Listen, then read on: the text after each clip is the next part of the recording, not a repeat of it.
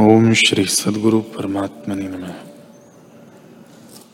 श्री वशिष्ठ जी बोले, ही राम जी,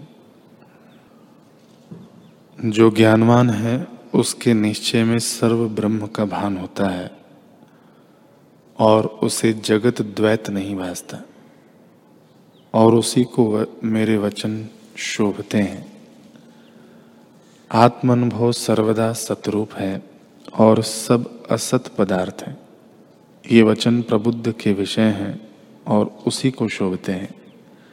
अज्ञानी को जगत सत्य भासता है, इससे ब्रह्मवाणी उसको शोभा नहीं देती।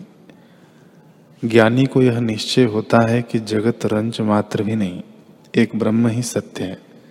यह अनुभव बोधवान का है। उसके निश्चय को कोई दूर नहीं कर सकता कि परमात्मा से व्यतिरेक यानी भिन्न कुछ नहीं। जैसे स्वर्ण में भूषण भाव नहीं, तैसे ही आत्मा में सृष्टि भाव नहीं। अज्ञानी को पंचभूत से व्यतिरेक कुछ नहीं भासता। जैसे स्वर्ण में भूषण नाम मात्र है, तैसे ही वह आपको नाम मात्र जानता है। सम्यक दर्शी को इसके विपरीत भासता है।